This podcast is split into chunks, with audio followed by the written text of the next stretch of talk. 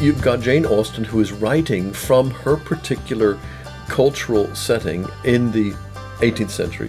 You and I, through our imaginations, are actually going back in time and experiencing her language, her culture, her customs, her manners, and any film director and actors in the modern age, simply by virtue of the new technology they're using, are going to distort that. Go.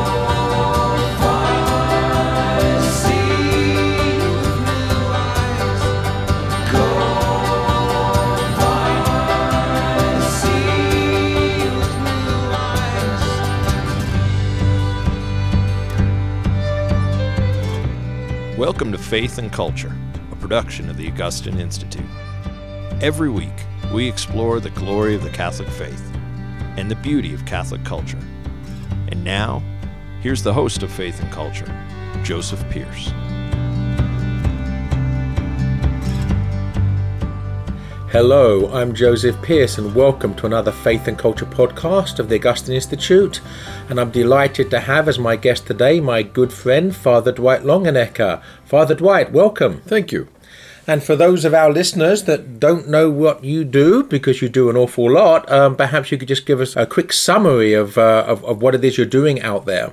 Well, I was brought up here in America, in in Pennsylvania, in an evangelical home, and after high school went to Bob Jones University, which is n- not known as a Catholic school.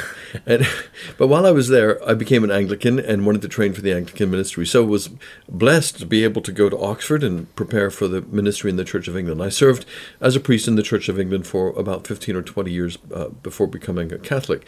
And my degree at Bob Jones was in speech and English, so I was very uh, involved in drama and uh, in speech, uh, in public speaking, uh, and also in, in literature with uh, the great English poets and English writers. So all that I do now with my writing and with my priesthood and apologetics and theological work is coming at it from that angle of literature, language, uh, speech, and communications. Uh, and I guess that's one of the one of the gifts I bring to it, uh, and coming to, to all this from a, a fresh perspective. Yes, indeed. I mean, I, I see that you and I, if you like, is not, not just kindred spirits, but actually working on the same battlefield in the culture war, so to speak, uh, in, in what I call cultural apologetics, or evangelizing through the power of beauty. And so um, you're a natural guest to have on the Faith and Culture podcast, uh, because we do have so much in common. And I, I'd like to discuss today with you a, a topic which we do have in common, and, and that's uh, our concern or our interest in the impact of the screen on reading. Um, would you like to say something about that? Yeah, you know, we, we kind of take it for granted now, but everywhere we go, every the screen is everywhere. We, we have our noses stuck in the screen all the time. I do. Uh, as a writer, I use my, my laptop and my, my big screen to, to, to on all, like, hours every day. And, and then there's the cell phone. You go into a public space, everybody's got their nose stuck into the cell phone, taking pictures and texting and, and using it for all these wonderful things. And then on the wall, there's there's great big screens in, in all of the bars of, of showing C N N or Fox News or sports or whatever. And it's almost like Big Brother, you know, th- right. this constant... Um, presence of the screen, which we take for granted, and we can't turn it off a lot of times. You're right. Uh, and, so in, in a public space, it's all, it's always there. And this is therefore having a huge impact on the way we receive knowledge and we receive information and we communicate. And that revolution which is taking place uh, has all sorts of ramifications for writing and for literature. Um, and I think it's really as, as revolutionary as the the invention of mo- movable type. The, the the transformation in the way we're communicating is really enormous. Let me give you one little short illustration. I was talking with my son, uh, Elias, about all of this, and I said, you know, I'm increasingly impatient with fiction. He said, what do you mean? I said, well, it's all that description. You know, someone, the writer says, um, Ian uh, walked through the sixteenth century doorway into the crofter's cottage and threw off his tweed jacket, which was steaming from the bitter air outside, onto the divan, which was burning in front of the peat fire. And he turned to his wife, and my son said, yeah, in a movie you see all of that about two seconds.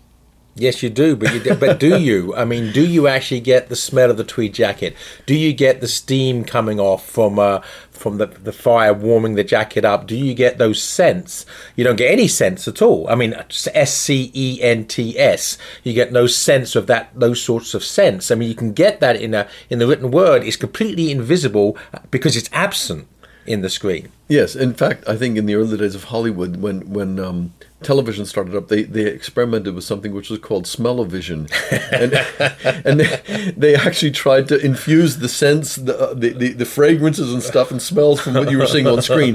It was a big flop, but. Um, Yeah, you're you're getting onto this aspect of the involvement of the reader's imagination. Right. I mean, you you used you used a word, you know, a word we always use uh, thoughtlessly, like most words. But when you were talking about the impact of the screen, you, and, and you're talking about uh, people with their noses in in their cell phones, you know, and we we do all texting and all sorts of wonderful things. And I was thinking, well, how much of it is actually full of wonder? Very little of it is full of wonder. Right. And and you know, as in wonderful. And I think that's part of the problem. I think it's all surface level. Level, it's all distracting. It's not actually taking us deep into any level of contemplation.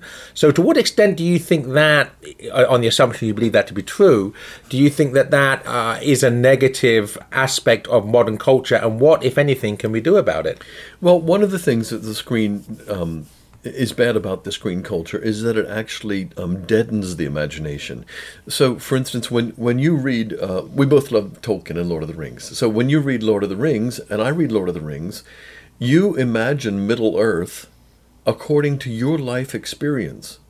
Now, Tolkien has communicated his vision of Middle-earth to you best he can, but you have to interpret, what is an ent, a talking, walking tree? Right. You interpret that and you imagine that within your experience, and so there's this really unique chemistry going between you and the text. Yes, you and the author, because there's actually your imagination is actually engaged and proactive. Right. Which it certainly isn't when you're passively looking at what a film director's showing you. Right, and exactly. So when I look at Peter Jackson's um, version of Lord of the Rings, I love it, but...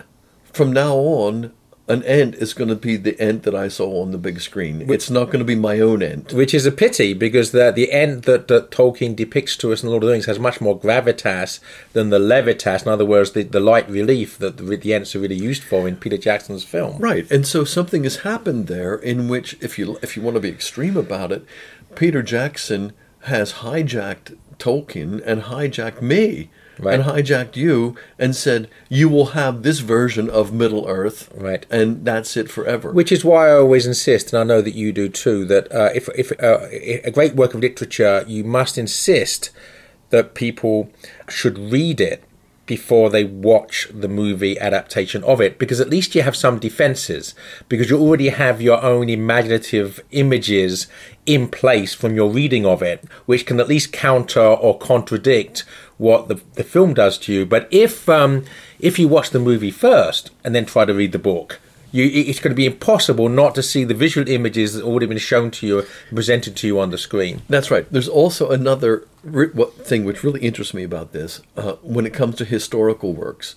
Um, if you take Jane Austen, for instance, you, you've got Jane Austen who is writing from her particular cultural setting and historical setting uh, in the eighteenth century, and she is writing from that from that time period to you and to me, and there's that immediacy in which you and I, through our imaginations, are actually going back in time and experiencing her language, her culture, her customs, her manners, and all the rest. And any film director and actors in the modern age, simply by virtue of the new technology they're using, are going to distort that. Right. Even though they're trying very, very faithfully to be... Um, Which normally they're not, actually. To, to be authentic, they can't help but bring their own preconceptions and their own right. biases and their own right. prejudices into the work. And often these days, they're not even trying to actually be true to the work. They're, they're no. actually doing things to it on purpose for agenda-driven reasons. Yeah. And I find it actually not just a violation, I actually find it vi- violent in terms of what it does to my... Uh, imagination and to my sensibility, my sense and sensibility, as we were talking about uh, Jane Austen. In other words, the pride and prejudice of the director really does impact the sense and sensibility of the viewer. It, it, it does. And if you think of the way the two, uh, two other um, um, adaptations for the for the screen of a great work is are the two versions of uh, Evelyn Waugh's uh, Brideshead Revisited. Right. The Uh, Granada T V version from the nineteen seventies, I guess, early nineteen eighties. Early eighties, yeah. yeah. What was, I think, really one of the best adapta- adaptations to the screen that I've ever seen. Yes, I agree. But the film version, which came out, I guess, about five or six years ago. Yes, fairly recently. Uh, with Emma Thompson and some others, was terrible. Yes. Because it was agenda-driven and it was, it was uh, a distortion of Waugh's work. Yeah, I mean, I've I've watched the, the British T V uh, dramatisation, which is about ten or eleven hours long, and absolutely delightful, with great Shakespearean actors like Sir Laurence Olivier and Sir John Gielgud, uh, Anthony Andrews and Jeremy Irons, and all these wonderful actors, uh, many times. And I, I do actually cite it as the best adaptation of a work of literature I've ever seen uh, on film. Um, but then recent, I, I refused to watch the recent Hollywood version, knowing that it was uh, what I'd heard right. about it. And no. I found myself in a hotel room, skipping through the channels on the remote, as one does when one gets back from a speaking engagement and one is not ready to go to bed. And I just happened to come across that film exactly at Lord Marshmane's death scene, which is my favourite scene in right. the whole book and one of the greatest things in all literature.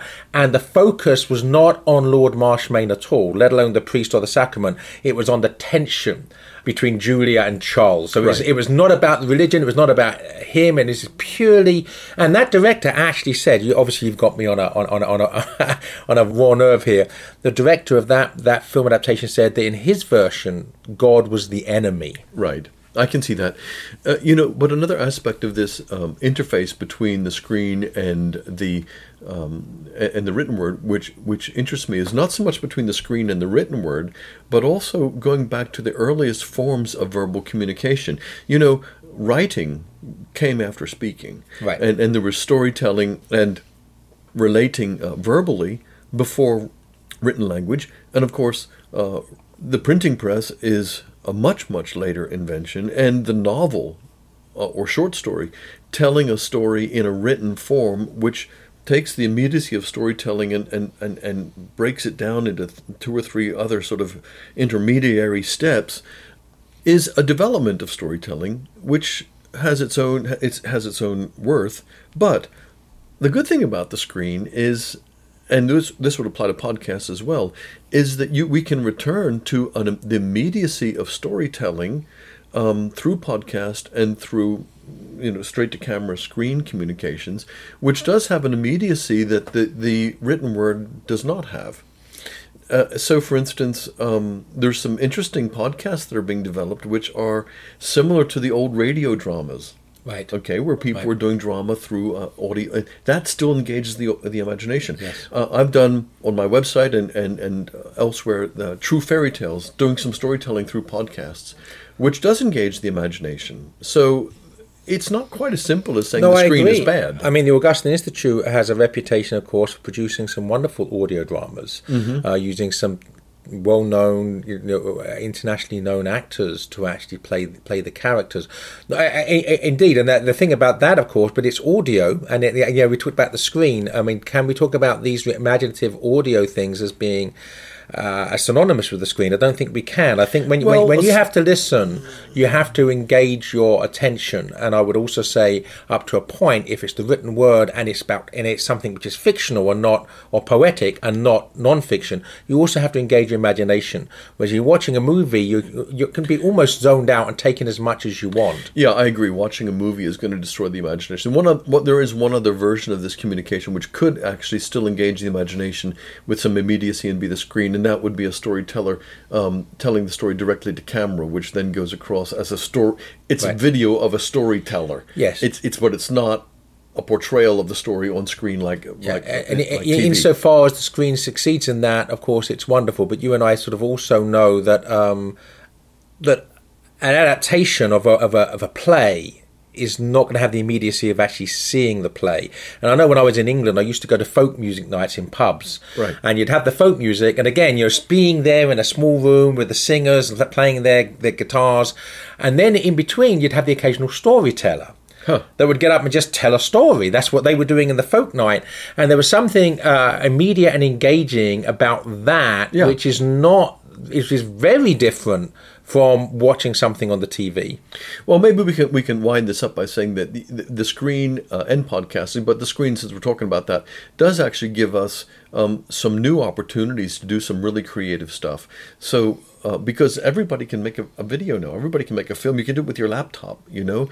Uh, and so the immediacy of, of direct storytelling and so forth can actually be very important also in sharing the faith. Yes. Um, one of the po- podcasts that I do, which but could also be done on, on screen, is called Stories of the Unexpected, where I simply tell faith stories and stories of the paranormal and the supernatural and how that interacts with faith. Well, you could do that straight to the screen and, and have the immediacy of storytelling and some of that chemistry that you have uh, through that kind of communication. And I, so maybe we'd have to, we ought to see it as, as, as seeing some, opening up some, some, some new possibilities. And I certainly do agree that it is a challenge uh, for the new evangelization to use new technology in a manner that's going to bring souls to Christ. We can't just, you know, wring our hands in despair and say, wasn't it much, much better in fourteen twenty-two? I mean, that's not, right. that's, we, we can't do that. So obviously, finding imaginative ways of using new technology is something which we're called to do. And I, and you actually, uh, Father Dwight, uh, are an expert at that with your own uh, your own blog and the podcast that you do on your website are, are, if you like, blazing a trail for what many other people should be doing. And I would actually recommend um, that people do check out your, your website. As we as we move towards a conclusion here, would you like to give people information as to what your website is, how they can actually connect with you? Well, the website is a place for me to, to write my blog posts. But uh, about a year ago, I began, or a year and a half ago, I began also doing some podcasts w- with a mind to this, uh, the, immedi- the immediacy of that, and that so many people can listen to this in the car when they're taking the dog for a walk or whatever, and have Uh, therefore, branched off in, in the podcast. A lot of people, podcasts are really this. You know, there's an interview and there's a chat with somebody, and or they talk about something they're interested in. Uh, and I've done some stuff which is different, I guess, based on my speech background. For instance, I have a series of um, that's called Characters of the Reformation. I simply took Hilaire Belloc's famous book. Uh, I, I cut and abridged it and, and, and shortened the versions and uh, the chapters and cut out a couple of the chapters to make it a little bit more immediate and simply re- read it in what I think must have been a Bellocian type voice, um, somewhat belligerent and somewhat sort of... Bell- Bellocian bell- bellicosity. Bellicose, like Belloc. That's right. And so and so the actor and me brought that out, and I, I read it in a bit of that, that kind of, kind of a voice. And I'm doing some other stuff like that, which is an interface with drama and some great works, which I think are, it's it's an exciting way to, to bring some of this fiction alive. Well, thank you, Father Dwight. As always, it's a joy to have you as a guest on the Faith and Culture podcast. I hope we can have you back soon. And uh, th- this has been Joseph Pearce, your host for this Faith and Culture podcast. Do please join me next time. Until then, goodbye and God bless. Go.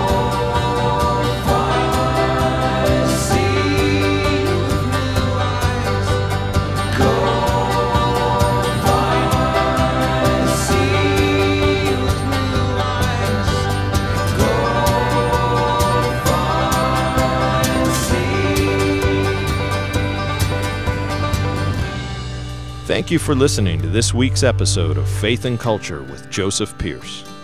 Faith and Culture is a production of the Augustine Institute. For more information, please visit us at faith and culture dot com.